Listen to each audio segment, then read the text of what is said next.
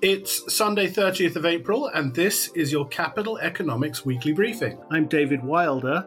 Neil's out this week, but we've got two really interesting bits lined up for you on near to longer term shifts in the global economy. Coming up, we'll be hearing about China and the future of EM debt restructurings, but first, it's Jennifer McKeown, our chief global economist. It's a big week ahead for central bank policy decisions, with the Fed due on Wednesday and the ECB a day later. Jenny sat down with chief UK economist Paul Dales to talk about the inflation outlook and what that means for where interest rates are going. And she started by explaining why the ECB could deliver another 50 basis point hike when it meets on Thursday. Yes, it, it's going to be an interesting week, and I think that ECB decision in particular is a relatively close call. The markets are, are pricing in a, a, significant chance of a 50 basis point hike, and we think that that probably is the, the way it will go. Actually, activity in the eurozone has been considerably more resilient than we'd all feared that it, that it would be, really, and th- there's little evidence of price pressures letting up, unlike the situation in, in the US and the labour market in particular particular still seems to be a real source of inflationary pressure in the eurozone. So the, the ECB is unlikely to give any any signals that it's at its peak, and we think that probably a 50 basis point a hike is the most likely outcome at, the, at this meeting. But as I said, it is a close call. And where do you think rates will get to in the ECB? We think they'll probably get all the way to four percent in the eurozone, which would be uh, well above what what we would assume to be the neutral rate. So policy will be relatively restrictive. We think there's probably some economic damage to come from that. And in contrast, our forecast for the Fed is that the hike this week will be its last. How much of the difference between the story of the Fed and the ECB is just due to timing and the ECB having started its hiking cycle late, or is it more to do with differences in the economic outlook? Yeah, well, it, it's it's a bit of each. As you said, the ECB was a bit later to start hiking. It's not unusual, really, for it to lag behind the, the Fed a bit and that that would understandably mean that it may take a lot a bit longer to to reach its peak but that said when it gets there we think that the ECB will, will stay at that peak of 4% longer than the Fed stays stays at its 5 to 5 and a quarter percent peak. And, and that again relates partly to developments in, in the labour market. And what we're seeing in, in the US, which is interesting, is that there is some cooling, or there seems to be some cooling of labour demand. Vacancy rates are, are coming down, quit rates are, are coming down, and that all encourages us that, that wage growth is start, going to come off further, and it's indeed already started to slow a bit in the US. Whereas in the Eurozone, we're not really seeing that, that evidence. Vacancy rates are still relatively high. The employment measures in the surveys have continued to increase recently. Wage growth isn't coming down yet. So, so that's essentially why we think that rates are going to stay at, their peak for, for a bit longer than, than they do in the US case.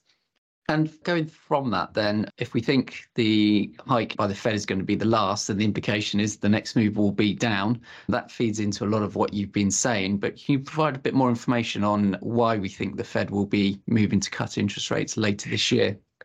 Yes, well, that's really related to the fact that we think that the US is going to slip into recession in the, the, second half of this year, reflecting the impacts of the policy tightening that, that we've already seen. There's been quite a significant policy tightening we know that there are a, a long and variable lags between that, that policy tightening and its effects on the real economy. And we think there's clear evidence that, that those effects are now coming through in tightening credit conditions and will, will impact increasingly on the US economy. That said, the, the data have been a bit mixed. We've also seen some re- resilience in US economic activity. So, so there are risks that that resilience continues, that perhaps the slowdown in wage growth that has already begun stops, that we see wage growth stabilise and and that these these measures of labour market tightness don't, don't continue to ease off as, as we've assumed that they will. But but our expectation is that economic weakness in the US and indeed a, a, recession in the US will lead to a significant easing of underlying price pressures. We're already seeing some evidence of, of, of that in the US, and that that will allow the Fed to start cutting interest rates before the end of the year. Now, a lot of those issues you just, just mentioned are, are, wrapped up nicely in your Global Inflation Watch publication. And I think that does a really good job of highlighting what's going to happen to inflation, the similarities and differences across economies, as well as the risks. But can you sort of tell me which aspect of our inflation forecast you're most confident about, and also which aspect you worry about most? Well, the aspect that we're, we're most confident about is that headline inflation will continue to fall pretty sharply uh, throughout this year. And that the, the reason of confidence in that is that it relates largely to things that have already happened, to the fact that gas prices in particular have come down a long way, that that's yet to fully feed through to, to headline measures of inflation. And that uh, all of our charts, all of our analysis suggests that, that, that those falls in energy prices will continue to weigh on, on headline inflation, not least because there's a significant base effect in there, just a statistical impact that means that the inflation, headline inflation rates will come down. We're slightly more worried about, about food inflation, which has been a bit sticky, as you know, particularly in the, the, the UK case. But the falls in agricultural commodity prices that we've seen should start to weigh on food inflation as well. So we're seeing energy effects knocking perhaps another further percentage point of headline inflation in advanced economies on average in the next few months. Food inflation could have a similar impact later in, in the year. So on that part, we're, we're relatively confident. It's the core inflation, the underlying inflation side, where, where we're more we're more worried. And that stems back to the labour market. We've seen inflation expectations come off, short term inflation expectations, which is a really encouraging sign. And, and also, we've seen shortages continue to ease. Shortages were a massive issue last year, product shortages in, in particular, and they were pushing up core goods inflation. But we've we've already seen that really turn a corner. Core goods inflation is coming down pretty much across the board now. Shortages seem to be a thing of the past. The real question now surrounds labour shortages and the tightness in labour markets and wage growth and whether we'll see a, a further easing in the US and whether that will start to feed through to the eurozone and bring down wage growth and core price pressures there. So we, we are we do feel that the risk is skewed to the upside on the core inflation front, but our view is still that it will will it will come off over the remainder of this year, allow, allowing central banks uh, to to ease off. And if we're wrong on core inflation, what does that mean for central banks then going full circle to what the ECB and the Fed are worrying about, perhaps? Yeah, well, I think it means that the, the risk to our central bank forecasts, at least, are, are skewed to the upside. It may be that the Fed also has to pause at a, at a higher rate for longer that, than we're assuming. I think, particularly if the economy proves to be more resilient, we are forecasting a recession in the US, but there are reasons to think that that, that might not happen. There have been some some signs of hope in the US economy that, that might mean that the US doesn't slip into a recession, and perhaps more so in Europe and the UK and in the Eurozone, the risk to our re- recession forecast is skewed to the upside. If that happens, then labour markets will stay stronger, demand will stay relatively resilient, and you may not see the let up in, in core price pressures that, that we're anticipating. And that in turn would mean that central banks can't loosen as, as soon as we're expecting them to. That was Jenny McKeown talking to Paul Dales about inflation and central banks. And watch out for our online briefing about the ECB shortly after Thursday's announcement. Details on the podcast page. Now, there have been hopeful signs around the fraught issue of sovereign debt restructurings, with China voicing greater willingness to coordinate with other creditors potentially ending a standoff which has delayed the resolution of a series of emerging market defaults. But William Jackson, the head of our EM coverage, isn't optimistic. In fact, in a more contentious age of economic fracturing, he thinks governments and investors need to get used to more drawn out negotiations. He recently spoke to Mark Williams, our chief Asia economist, about what lies ahead and he started by talking about whether China looks finally willing to budge on debt negotiations after months of resistance. Debt restructurings in emerging markets since the pandemic have been incredibly slow, and there have been lots of impediments to this, and China being a, a seemingly a key one. We have heard, particularly the, the latest IMF and World Bank meetings in the last few weeks, some, some positive noises. It seems that China might slowly be lifting some of the hurdles that have prevented restructurings. And there, there, seems to be a broad consensus that there's a need for to accelerate this process of resolving debt restructurings, letting some of these quite debt distressed emerging markets restore debt sustainability and regain access to global capital markets. I know you published on this recently. One of the interesting points I, I, I, thought in that was that it's not all about China. I know a lot of the, the reporting focuses on China's emergence as this major creditor to, to frontier markets. But you were talking about the broader shifts in the shape of, of lending to frontiers over the past couple of decades. Could you give us a bit of detail on that? Yeah, I think it, you, you're right. We shouldn't pin all the blame on China. In some cases, actually, to go on a side tangent, you can look at a country like Lebanon, which has been without debt restructuring for years. That's not to do with China, it's to do with domestic politicians being unable to formulate a reform program that can convince investors that the economy will right itself.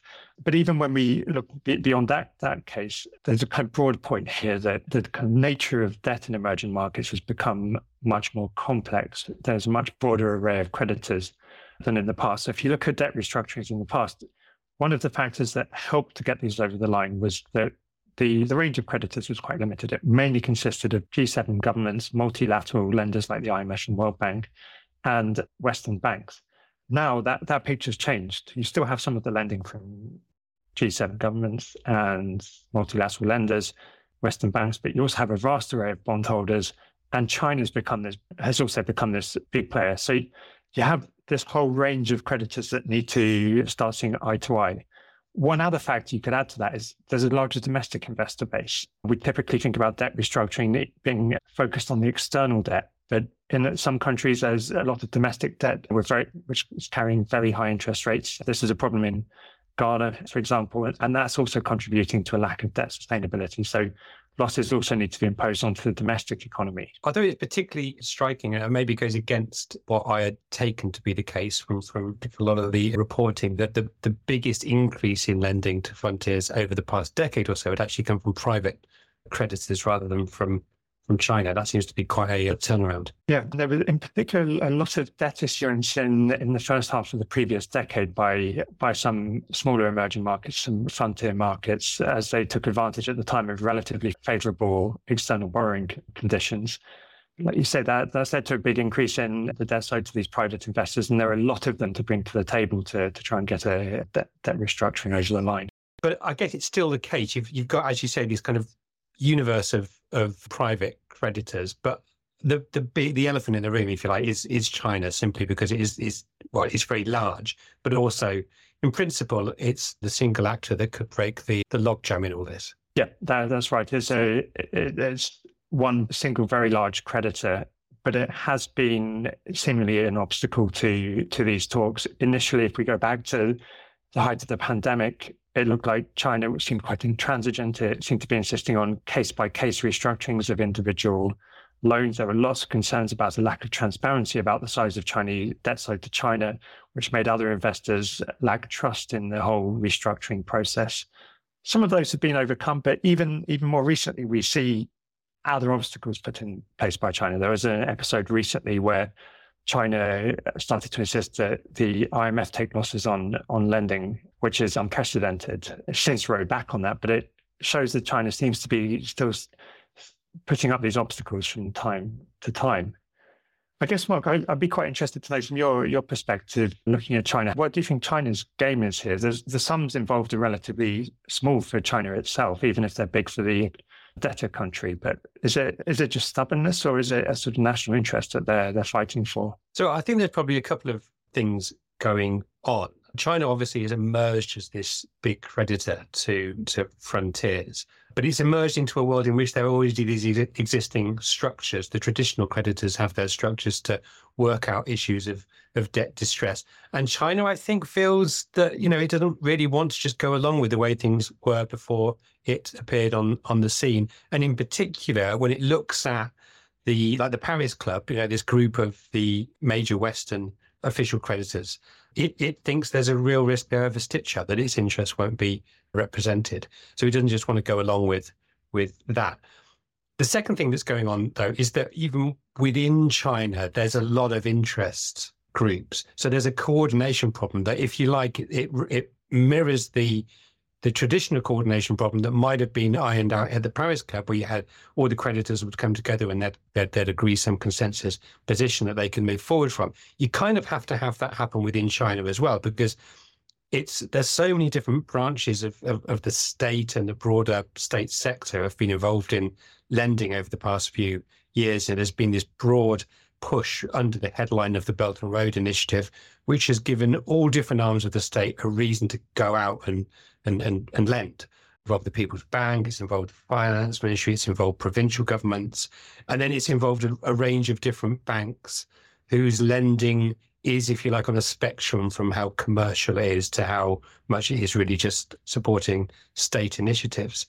And so there needs, you know, it's quite difficult to, to create a consensus within that group because they've all got slightly different interests. And because this is a relatively new situation, I think that the structures probably didn't exist before. So I think it's perhaps not that surprising that it's taken different Chinese actors quite a time to to find their way to a, a consensus position.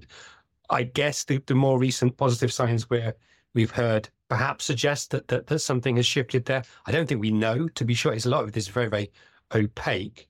But I do feel that it that there had to be some sort of position reached because China was starting to get quite a lot of blowback.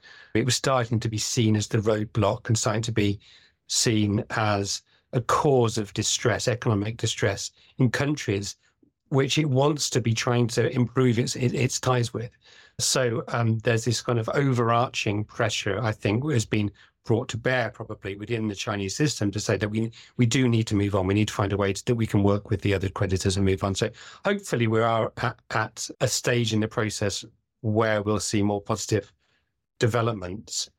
Having said that, one of the points that you made recently in your in your note was really to sort of sound a note of skepticism about about whether we can ever really get back to the or, or, recreate the system that we had before China was here, where the, the creditors could ultimately kind of come together and get behind a single solution for a lot of this, because it simply is the case that China and, and many of the Western creditors just don't see eye to eye on a lot of this stuff. And I guess that, that harks back to the work that we've been doing across different areas of our, our research on what we're calling global fracturing, this kind of just the split between China and and and, and the West, which I think these the, these debt issues are really one element of that. Yeah, I'd, I'd agree with that. I think you kind of brought it up with the first point you made earlier there that there's a lack of trust. You know, China thinks it might be getting stitched up by the by the G7 governments, and at the same time, Western investors have been very concerned that China might get a more favorable outcome in debt restructurings than than they would. And yes, given the, the geopolitical fault lines we're seeing it's very hard to see that trust being restored in a in a fundamental way. So what happens next then? Maybe you could just quickly map out before we finish. Now, what do these sorts of relations look like over the over the next 10 years? I mean, maybe there's a bit of an improvement in the short term now, but if there isn't that trust between Chinese creditors and Western creditors. What does that mean for, for borrowers in the emerging world? I think we have to consider that the developments we've seen recently might well impact on on lending decisions to to these emerging economies in the future. I think given the, the lengths that of these debt restructurings must mean that Western investors will become more reluctant about lending to countries that are heavily indebted to China for fear that if if their problems do come to a head, they're going to be they're going to be stuck in this limbo for a very long time. So I think it's quite plausible that we might, particularly among frontier markets, see international lending increasingly divided along different camps, where there are some countries that become much more dependent on Chinese lending, and some countries that become much more dependent on Western lending. I think as a know overall that probably means smaller access to to capital flows for the countries in question, a lower pool of foreign savings that can be used for their own investment. That's pretty negative for, for growth. I suspect that countries that fall within that China camp are less likely to be bound by the conditionality that's often come with the IMF and World Bank lending. And while painful and often politically unpopular, has has in the past been a very important ingredient for restoring macroeconomic stability in emerging markets and has set some of the groundwork for the strong growth we've seen over the last 20 years. And I guess if you're a private creditor, if you're looking out into a world in which you think that debt distress won't be resolved easily in future, that's just going to make you more cautious as well. So you don't have to be taking a, a side yourself in this geopolitical split. It's just the landscape has, has changed and you're going to be a lot more cautious about lending. That was Mark Williams talking to William Jackson. I'll link to William's report on the podcast page. But that's all for now. You can find all the analysis discussed in this episode on our website. That's capitaleconomics.com. And for complete access to all our insight, as well as powerful data and charting tools, check out CE Advance, our new premium platform. And finally, if you like it, don't forget to subscribe to this podcast. It's on Spotify, Apple, all the leading platforms. But until next time, goodbye.